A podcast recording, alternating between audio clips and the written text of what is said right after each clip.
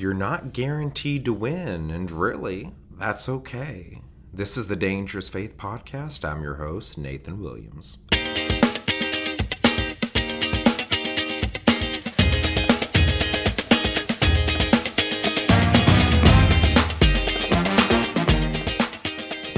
We have a lot of words for Paul, right?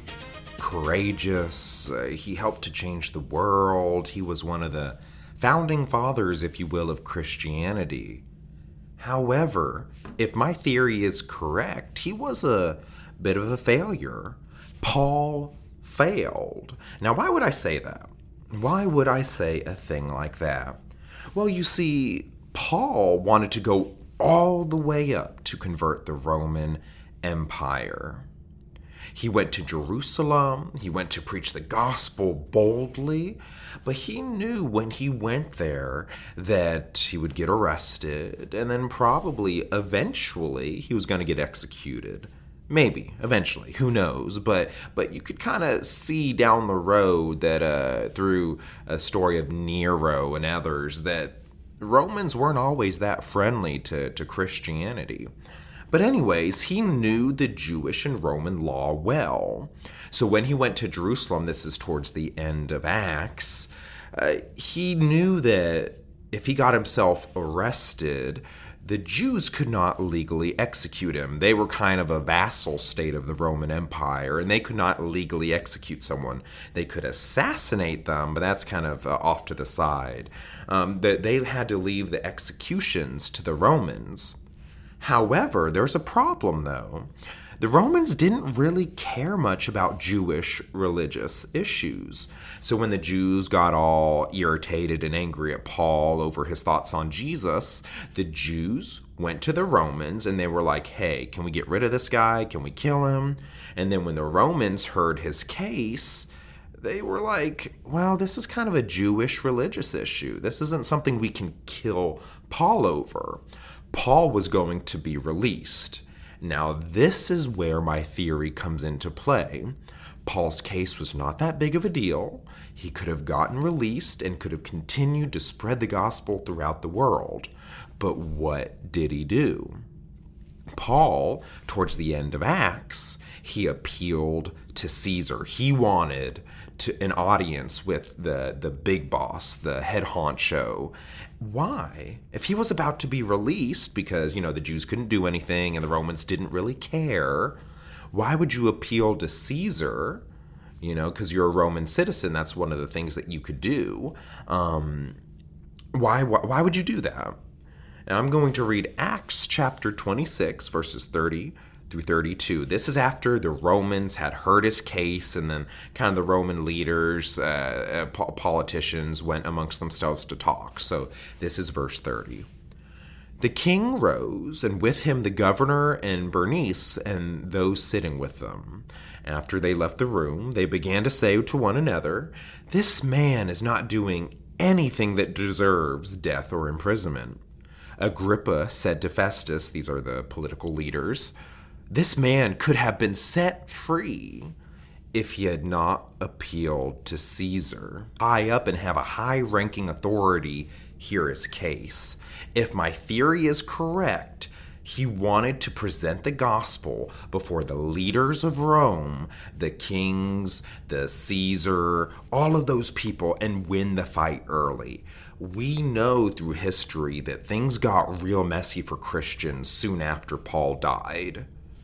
Uh, the Emperor Nero was a very, very wicked person. Uh, it's thought that Nero burned down the city of Rome and blamed it on Christians. Nero tortured people for fun. He killed his wife. He killed his mother. He would set Christians on fire he was not a good guy. And, and so that was coming. It wasn't quite there yet with Paul, but persecution was coming through Nero and others. Paul wanted to cut off all of that. He wanted to beat them to the punch. And if he could convert the Roman Empire, he could save Christians from all of that stuff that had yet to happen. However, through whatever means we don't know because Acts doesn't have the story, it didn't work. Paul did not convert the Roman Empire. He did not convert the Caesars, the various kings of different regions. Uh, he failed. If my theory is correct, and that's why he appealed to Caesar, I think it's reasonable to think that's one of the reasons. And that's my point for today, for this podcast episode. You see, we're not guaranteed to win. We have some uh, righteous and just expectations of winning, but it doesn't always happen. The Roman Empire was not converted to Christianity till the 300s, or roughly 250 years, give or take, after Paul died. So many of the Old Testament prophets died while the nation of Israel, or when it was split, Israel and Judah, uh, when they were still in rebellion against God. Take the prophet Jeremiah. Jeremiah preached his heart out. He suffered so much. But Jeremiah failed, if you think of it a certain way. Paul failed. So many Christian missionaries have died trying to reach certain people groups with the gospel. You know, I think of uh, Jim Elliot and others. If you want to go the more secular route, uh, but still for, you know, good causes, think of soldiers in the Civil War fighting for freedom, fighting for justice. But if you died in the war, you have no idea if your side won, if the slaves were set free, if, you know, you had won the overall war because you're dead. And then I think of our country and the Western world today. I see religious liberty fading uh, when it comes to natural biblical marriage, when it comes to uh, other sexual issues. A father in Canada was arrested for speaking out against transgender woke ideology. A Finnish politician was arrested for the crime of simply quoting Bible verses on the topic of marriage. More examples could be cited from Europe, particularly the UK.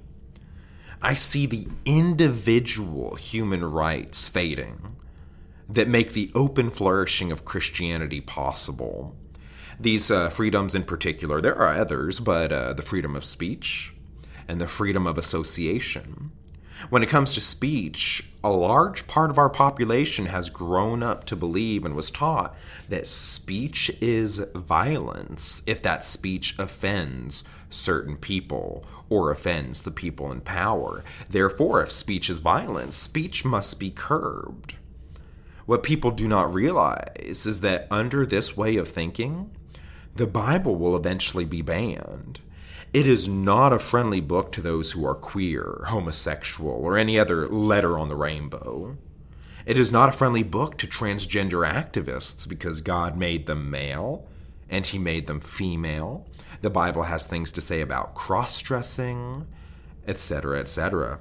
And eventually, so if speech is violence, the Bible must go because the Bible is harmful. We've seen that throughout history, and I think it's going to happen again in the Western world. One of the other important freedoms, the freedom of association, you know, the ability to meet with people of like mind, it's going to be stopped in the name of safety and to stop the spread of misinformation. In Canada, we're seeing the, the physical efforts of this. And then online in this country, we're seeing this as well. Uh, now, what's misinformation? Well, really, it's defined by whoever's in power. If you're in power and you don't like something, you can label it misinformation. And so, for the safety of the public, it must be stopped. This is already being tried on main social media platforms. You're, you're talking Twitter, Facebook, Instagram. And then when a side social media platform was created, uh, Parler, that was shut down as well for, for a time. I think uh, it was Amazon that did that, if I remember correctly, through their uh, web servers. There will always be people like me who will fight these things till the day that we die. I'm, I'm going to do that till the day I die. However, we may lose the fight. You're not guaranteed to win. We have this sense of justice and righteousness that says, oh, we have to win. But that's not always true. Taking this to a personal level, you might not win against a certain illness or chronic pain, or maybe someone hurts you deeply and you just really want them to acknowledge it.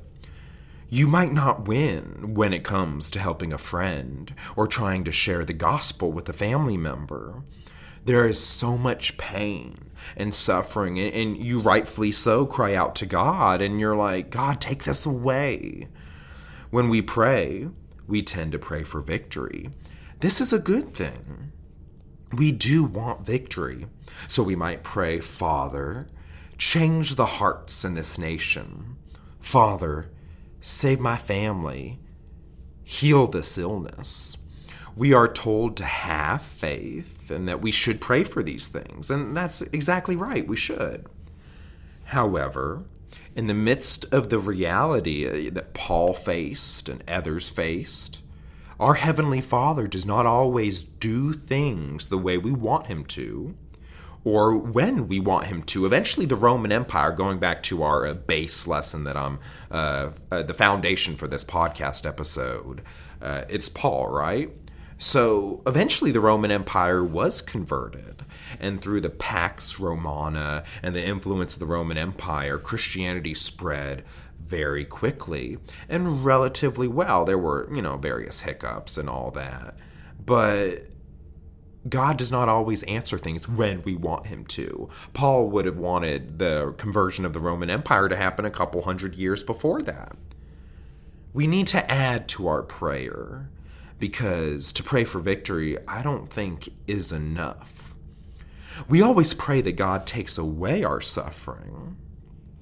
I say that we need to pray that God gives us the strength to suffer well. Now, that's important. And uh, because it's important, I'm going to repeat it twice. We always pray that God takes away our suffering. I say that we need to pray that God gives us the strength to suffer well. Pray that God gives you the strength to keep trying every day.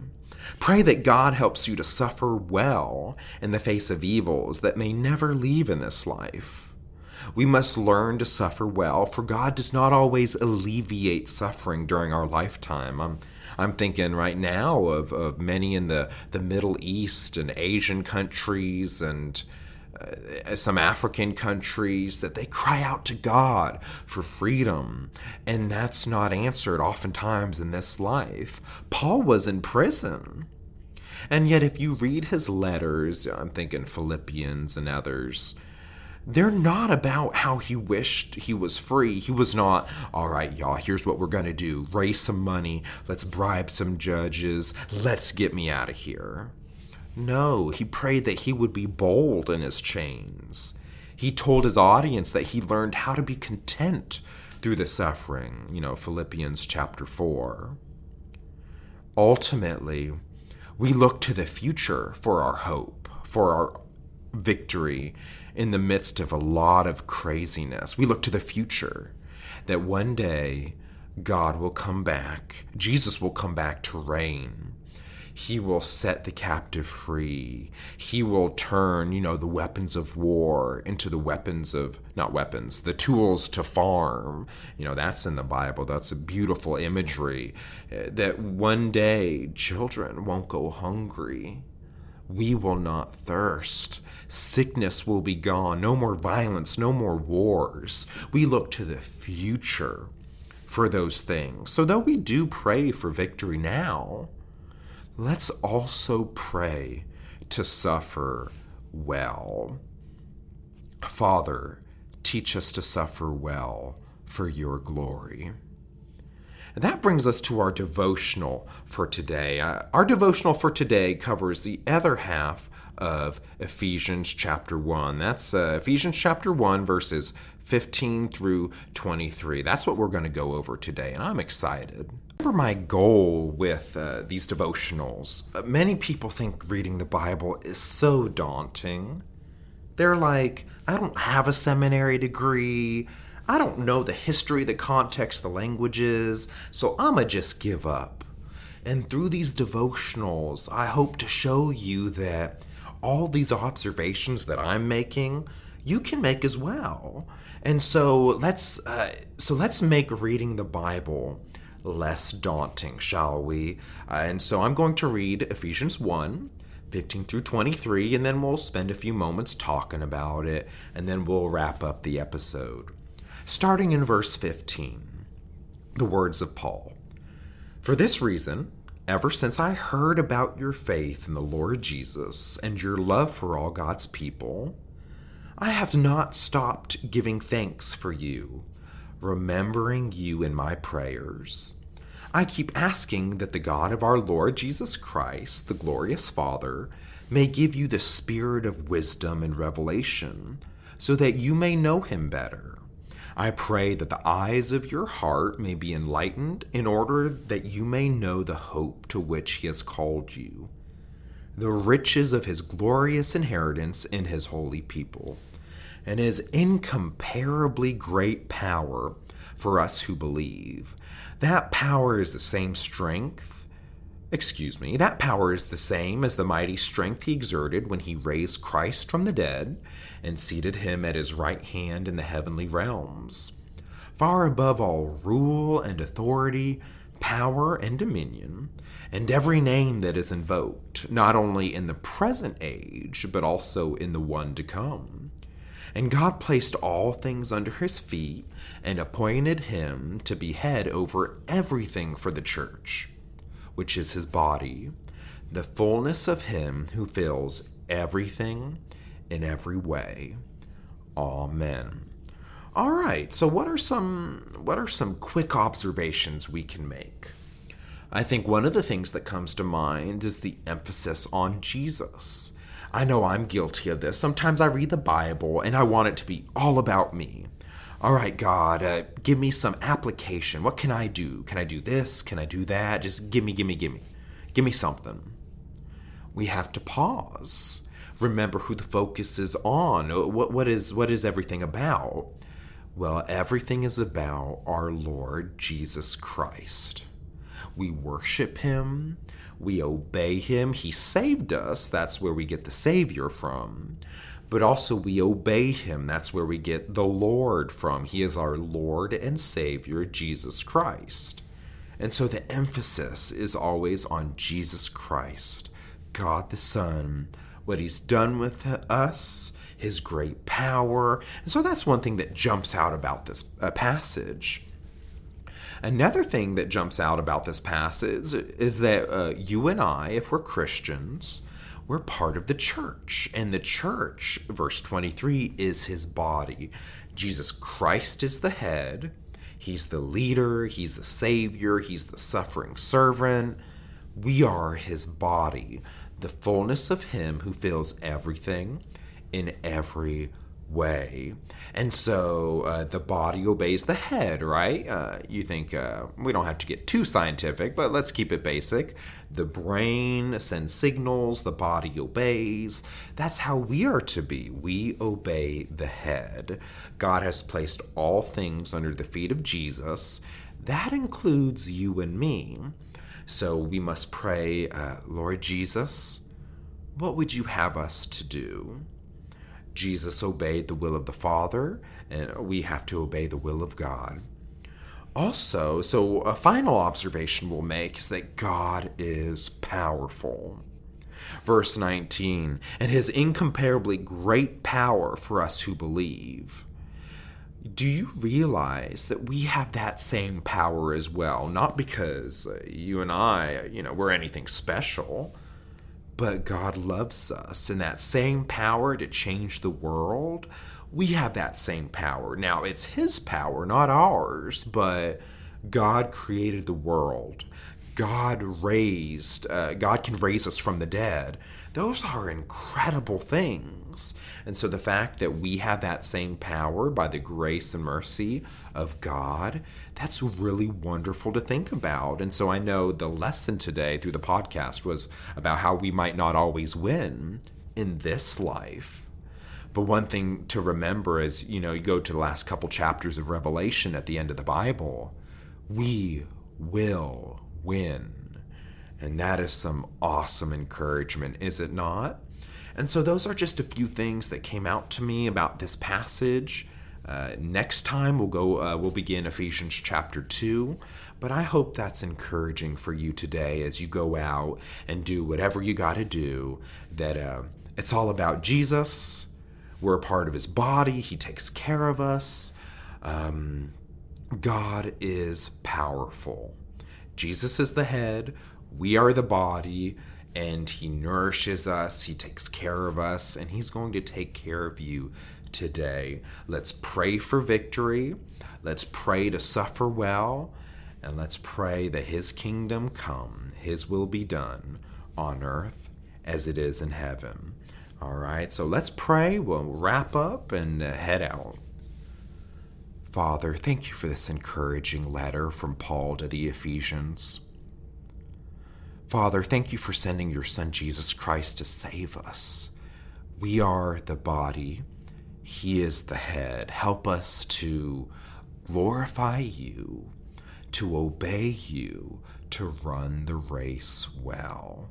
You are powerful, you are just, you are merciful, and we worship you today. In Jesus' name, amen. Now, may you go out and uh, be encouraged and now I'm going to finish with uh, our sign off, though I talked a little bit about yesterday in the first podcast episode. Uh, comes from uh, The Truman Show, one of my favorite lines of all time. In case I don't see you, good afternoon, good evening, and good night.